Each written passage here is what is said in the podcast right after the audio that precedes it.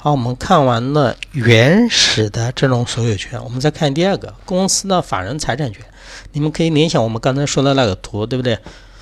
作为那个原始股东，对吧？我投入资金以后，然后把这个资金拿去干什么呢？注册资本，对吧？就是注册资本，就公司的注册资本嘛，对吧？然后注册成为的一家公司。这个时候，我投入进去的五十万和我朋友的五十万加起来的一百万，就成为了这个公司的法人财产权啊。所以我们要知道，公司的法人财产是由公司设立时出出资者依法向公司注入的资本金及其增值的部分，还有公司在经营期间负债所形成的财产都算啊。然后我们还要理解这句话。法人财产是公司产权制度的一个基础啊，它基本上有三个特点，我们来分别的看一下啊。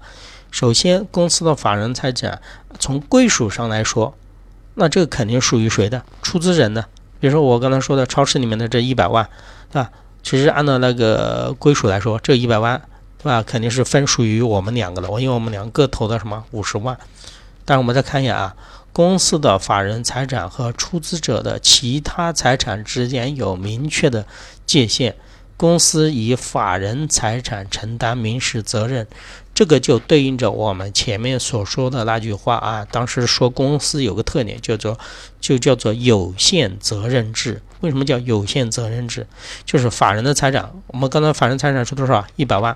如果这个公司负债的啊，现在经营下去，现在负了两百万的债。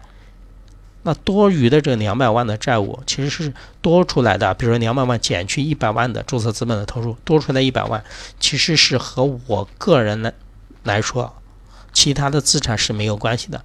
这公司如果还不上，公司就破产，公司就不用做了，公司就做不下去了。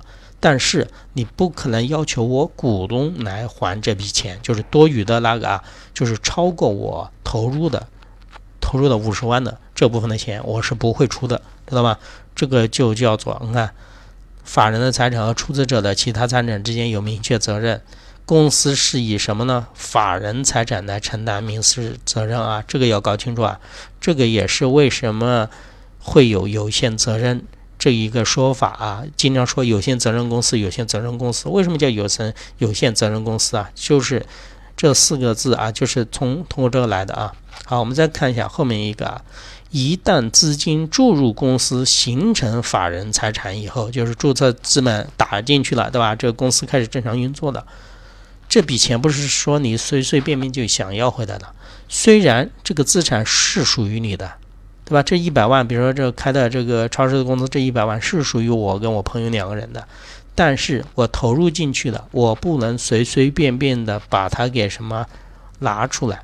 出资者不能再直接支配这一部分财产的，也不得从企业中抽回，只能依法转让。我希望你们能够懂这个意思啊。在说这个时候，我说的比较慢一点，说的比较详细一点啊。不能再直接支配的，有的人说，哎，那归属不是我，对，是属于你的。但是现在已经形成了法人财产，现在形成的公司，因为你现在再把这个五十万再把抽回来的话，会对于这个公司的日常经营会造成什么问题？同样，你把抽回来了，对于另外一个股东的权利也是一个侵害。所以说，所有权是你的，而归属权是你的，但是这个财产现在不属于你在支配了，知道这个意思了吧？不能从企业里面抽回，抽回是要负一定责任的。我们在后面的那个章节里面会说到啊，你们自己去看，会要承担一定的责任。只能干什么呢？有的人说，那我抽回不不来怎么办？比如我投了五十万，我现在不想做这个超市了，对吧？我不想经营了，怎么办？